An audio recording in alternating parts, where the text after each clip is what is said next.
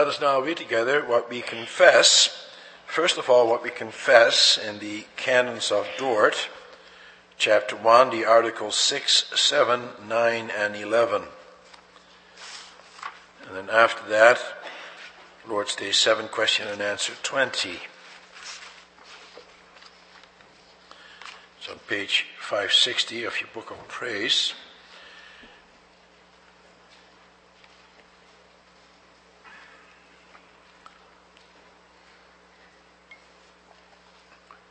Article 6 deals with God's eternal decree. That God in time confers the gift of faith on some and not on others proceeds from his eternal decree. For he knows all his works from eternity, and he works out everything in conformity with the purpose of his will. Ephesians 1 verse 11. According to this decree, he graciously softens the hearts of the elect, no matter how hard they may be, and inclines them to believe. Those not elected, however, he leaves in their own wickedness and hardness by a just judgment.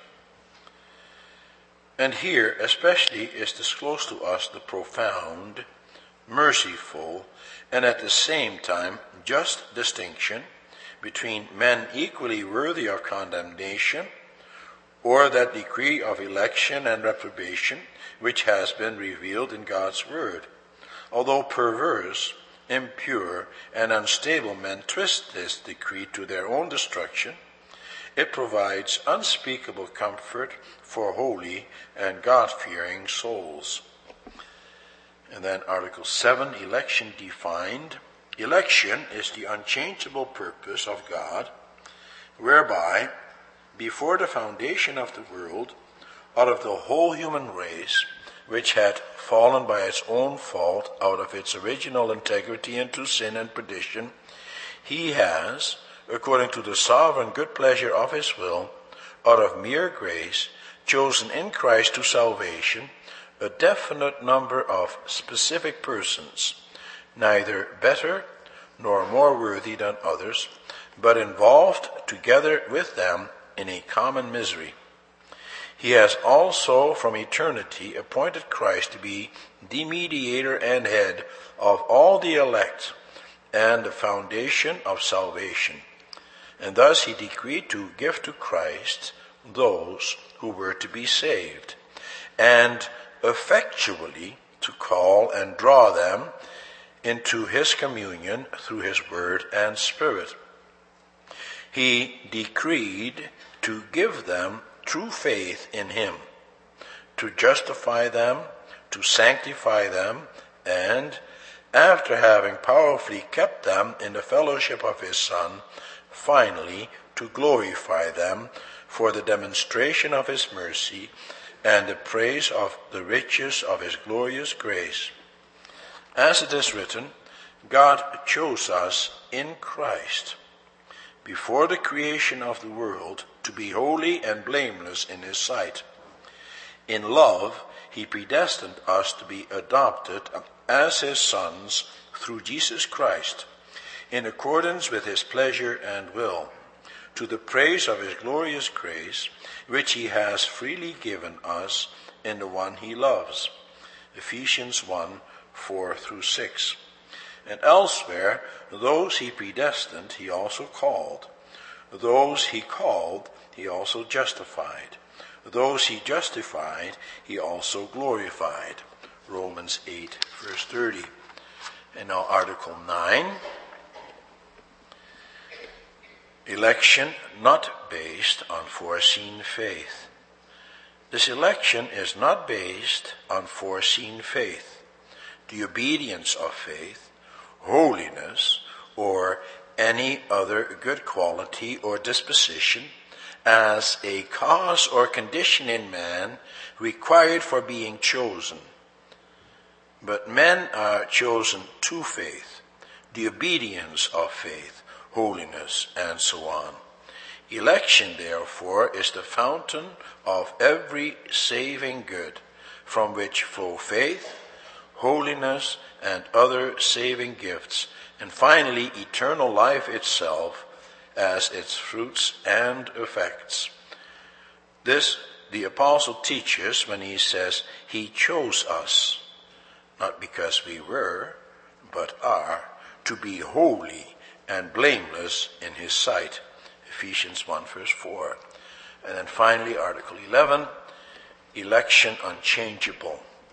As God himself is most wise, unchangeable, all-knowing, and almighty, so his election can neither be undone and redone, nor changed, revoked, or annulled. Neither can the elect be cast away, nor their number be diminished. And then finally, let's read together from what we confess in Heidelberg Catechism, which states these very doctrines in a very short statement. And we will read just question and answer 20. And there we find God's word summarized as follows, page 524. Are all men then saved by Christ just as they perished through Adam? No. Only those are saved who by a true faith are grafted into Christ and accept all his benefits.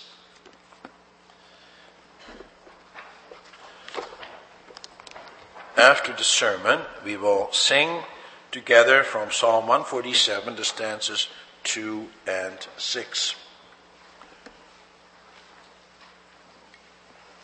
Beloved congregation of our Lord and Savior Jesus Christ, brothers and sisters, to many people the doctrine of election and reprobation is illogical and incomprehensible. And it is true, it is difficult for us to get our minds around this. That is why there has been so much discussion about this doctrine throughout the ages. And that is why the canons of Dort also had to be formulated. What is the difficulty? Is God's word not clear enough? And do our confessions not explain it well enough? The answer to both questions is yes. The problem is that we have a hard time accepting the truth of God's word. It goes against our human nature and therefore against our thinking. Um, but it is important that we confess this very comforting and great doctrine. And so I will preach to you about the great and wonderful comfort of our eternal election. We will look at three things. First of all, man's twisted reasoning. Secondly, God's sovereign power. And then finally, man's great impotence. The Catechism says that we must accept all of God's benefits. If we don't, then we will not be saved. Oh, sure, man has to be drafted in first, but he must also accept God's benefits.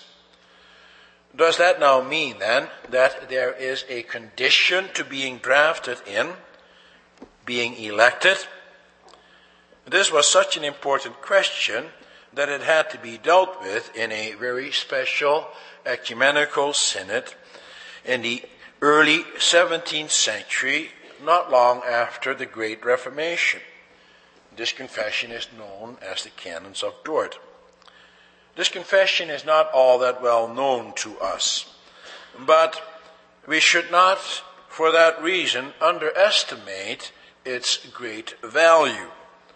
The canons teach us something very important. A man in some way has always wanted to be able to contribute, to contribute at least something to their own salvation. And that is the way it has been ever since the fall into sin. As a matter of fact, that is why man did fall into sin. He wanted to have a role in his own well-being, in his own salvation, ultimately for he wanted to be like God. He did not want to give the reins over to God. He wanted to have some credit for his own contributions. And he wanted to be able to use those contributions as a bargain with God. That's, for example, what many Israelites did in bringing their sacrifices in the temple. They thought that the sacrifices as such were something through which they could be saved, that they could be saved through those rituals. At least that is something that they did. And in the New Testament, we see the same thing with the Judaizers who thought that circumcision and other ceremonial rites and feasts were something that they could do to help with their salvation. Those ideas are clearly refuted throughout Scripture. Nevertheless, the early church continued to be prone to that kind of thinking because that is what man is like. During the fourth century after Christ, there was a British monk, Pelagius, who taught that man could save himself through his own free will.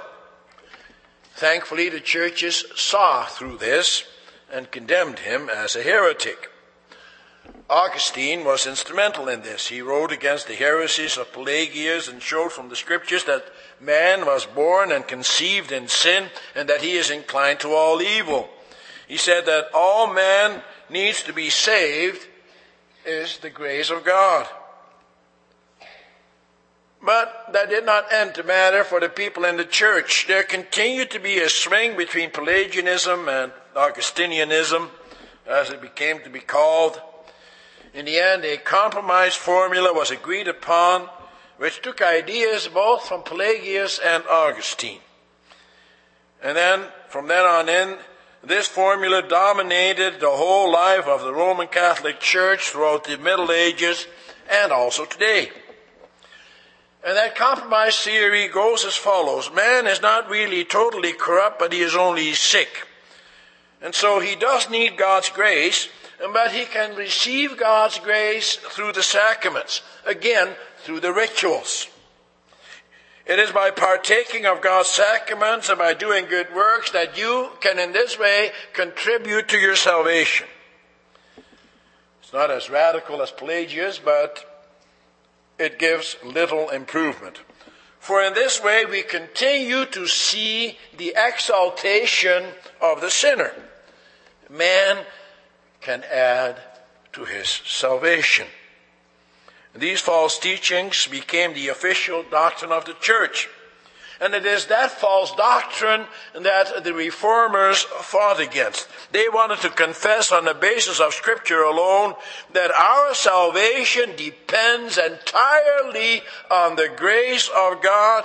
Man cannot do anything to earn his own salvation. This call by the reformers was heeded by many. Since the scriptures were now translated into the common languages of the people, they could now read what God Himself said in His Word and how He explains the doctrine of election. Many men went also to Geneva, where Calvin and his followers taught future ministers of the Word how to interpret Scripture in obedience to God's Word. But there were also others those who left the Roman Catholic Church but who did not entirely throw off the yoke of Rome. Although they too renounced Roman Catholicism, they did not necessarily do so for doctrinal reasons. Many did so only for personal reasons. They wanted their freedom back. They deplored the tight grip that the Roman Catholic Church had on their personal lives for the powerful church controlled everything, even the governing authorities all over the empire. As a result, even though they broke with the Church of Rome and became members of the Reformed Church, they did not break with the basic tenets of the Roman Church. They were still semi-Pelagianist in their thinking, continuing to want to put man in the center. And you see, such a man was Arminius. It's no wonder that in the online edition of the Catholic Encyclopedia, Arminius is hailed as somewhat of a hero. They point out in there that he had been under the influence of the Jesuits during a prolonged trip to Italy, and that for that very reason he had been called back to the Netherlands because the reformers were suspicious of him. And it's no wonder they were suspicious of him. For that became clear later when he started working as a minister. For then, indeed, he went back to the basic tenets of Rome. But he was very clever about it. Arminius knew where and how to wield influence. And so somehow he was even made a professor at the Reformed Theological University of Leiden in the Netherlands. And his teachings held quite a sway, especially with the governing authorities of that day. People began taking over his ideas. He also influenced other ministers. And so once again, the Reformed Church or the church had to fight against semi-Pelagianisms, which in the Reformed churches came to be known as Arminianism. Because of Arminius and other like-minded people, the Synod of Dort of 1618, 1619 dealt with this issue, and that is why the canons were written. The Arminians came up with some complicated constructions. The reformers always maintained that you cannot be saved except by grace alone. That is clearly a biblical doctrine. Even the Arminians could not deny that. They could not deny, for example, what Paul says in Ephesians 2 verse 8, that it is by grace that you have been saved. But they said, what is grace?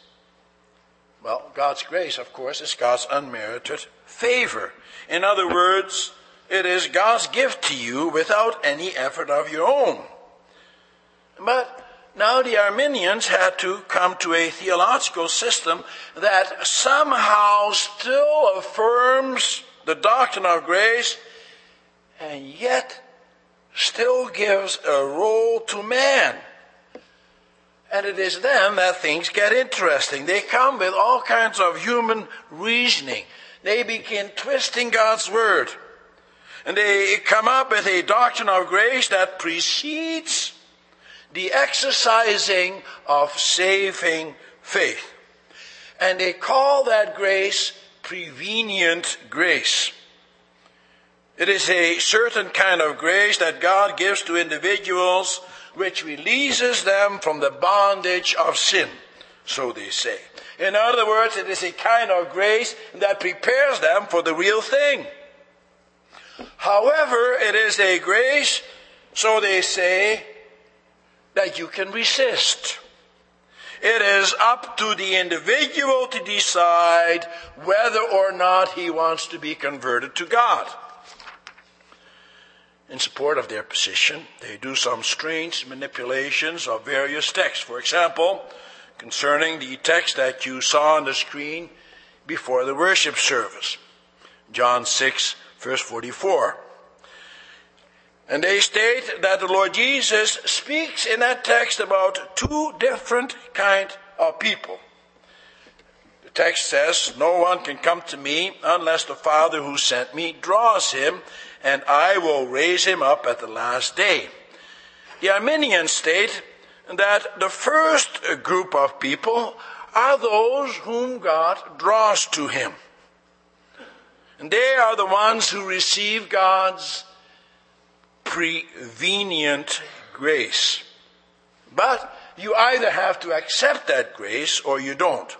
If you don't accept God's prevenient grace, then you will not belong to the second group, group, namely those who are raised up at the last day.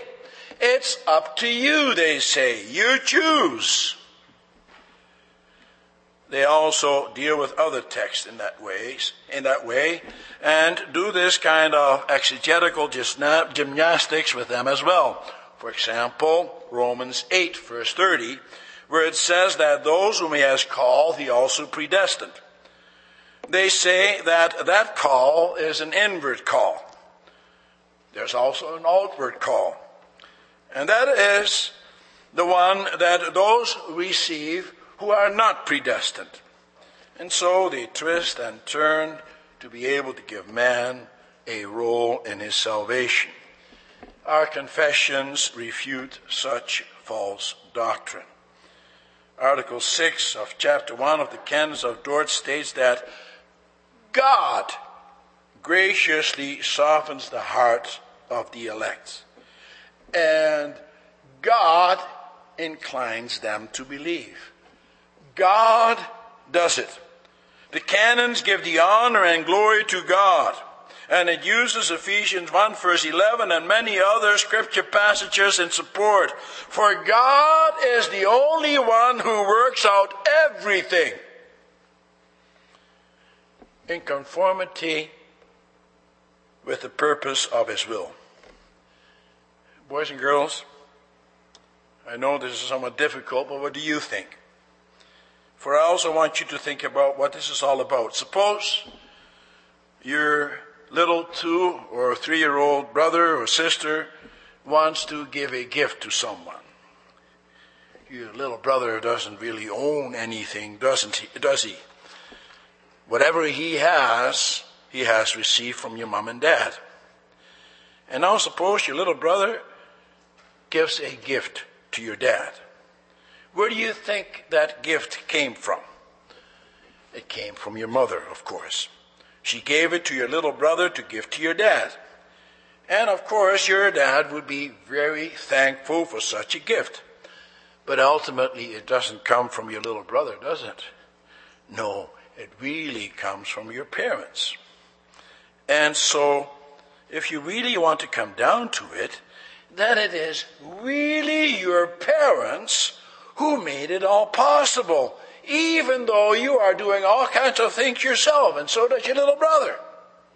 Well, you see, that is also the way it is with God. God gives you something. He gives you faith, for example, and He also gives you parents who belong to the government, and all these things are His doing. All you can do, all we can do is show our thankfulness.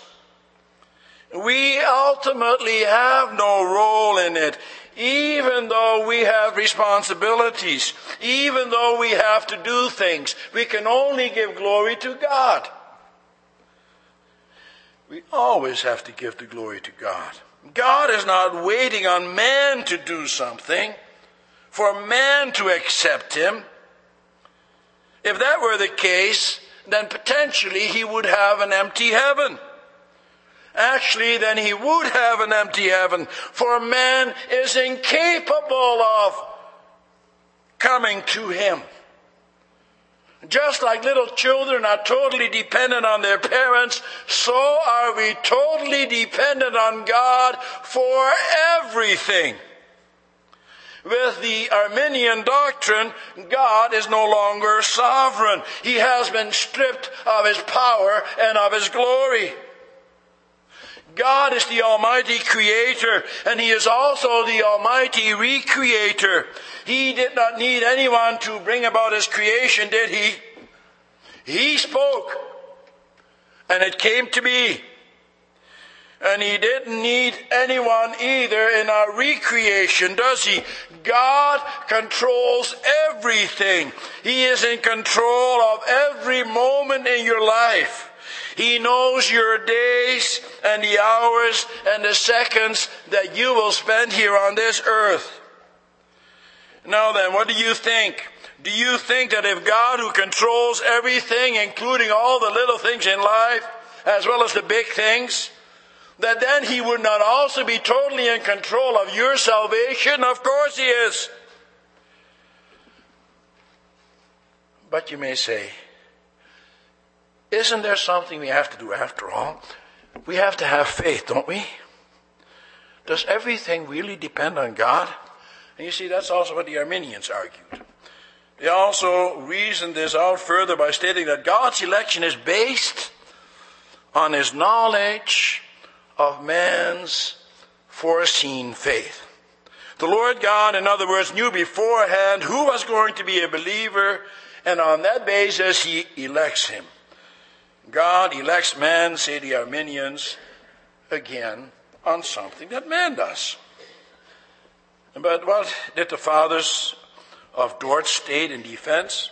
Well, from Article 9 of chapter 1, it is clear that election does not depend on our faith, but it is the other way around. Faith is the fruit, faith is the result of our election by God. It cannot be otherwise. And that is straight from Scripture itself. A most obvious text is Ephesians 2 verse 8 where it says, For it is by grace you have been saved through faith, and this is not from yourselves. It is the gift of God, not by works, so that no one can boast. For we are God's workmanship created in Christ Jesus to do good works which God prepared in advance for us to do. Faith is a gift from God. And He will give it to whomever He wills. Man cannot boast of anything that he has done with respect to his own salvation or will do. God's favor towards us does not depend on anything man does. And that is why Paul also sings his praises to God in Ephesians 1. Paul praises God for the good work which he has begun in the believer. Paul sees the fruit of the election of God to those to whom he had only a few years before preached the gospel, to those Ephesians people. Why do you think a little child would want to give a gift to his parents? Why would you do that, children? Because you love them. Because you belong to them. That's the only reason that gives you joy, doesn't it? And see how cheerfully Paul speaks about the work of God. Paul knows that he belongs. He belongs to the family of God through no merit of his own. Everything he has has been given to him, including his faith. And now he also has to exercise that faith. Oh, sure, humanly speaking, Paul had to make a lot of sacrifices. He had to withstand many hardships in order to bring the gospel. And also the people to whom he brought the message of Christ, they had to give up a lot of things. They no longer could participate in some of the commercial activities of the world as they could before. Now they had to make an honest living. And now they also had to endure the scorn and the persecution of their fellow citizens. It appears that they had to do a lot in order to be acceptable to God. But Paul does not mention any of these things. No, he gives the glory to God alone. It is only because God elected them that they could do these things and make these sacrifices. Election always comes first. The Ephesians did these things out of thankfulness. Paul preached to them about the once for all sacrifice of Christ on the cross. He showed how God loved the world, how he would give his own son for the sin of mankind. As we saw this morning, what a wonderful gift that is. And having heard that, those Ephesians also wanted to be part of Christ. For the Catechism also adds another part in question and answer 20. It says that he must accept all these benefits. Well, that's what those Ephesians did. Above all, Paul looks at that congregation and he does not see his own works or the works of his fellow believers. What Paul sees is the work of God. He sees that God the Father worked all these spiritual blessings. It was He who, before the foundation of the world, had decided everything by His unchangeable decree according to the good pleasure of His will he desired this that this sinner and that sinner, and also those sinners there in Ephesus, that one day they would become members of the church called by God's Spirit and cleansed by God's, by Christ's blood.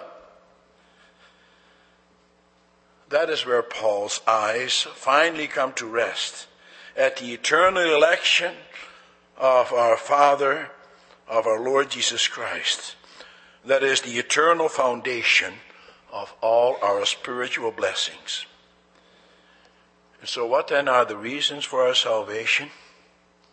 There are none. None in the whole world. They are only with God in His good pleasure. Can you imagine if it were otherwise?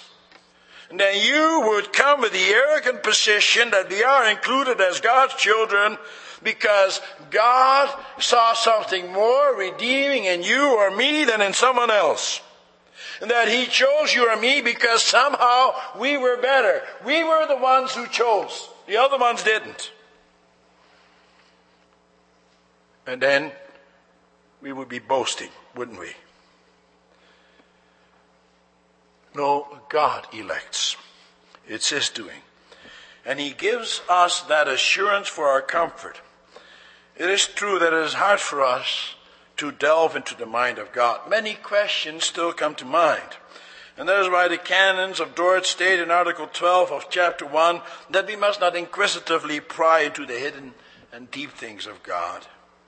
But we must observe the spiritual joy and holy delight, the unfailing fruits of election pointed out in the Word of God, such as the true faith in Christ, a childlike fear of God, a godly sorrow for their sins, and a hungering and thirsting after righteousness.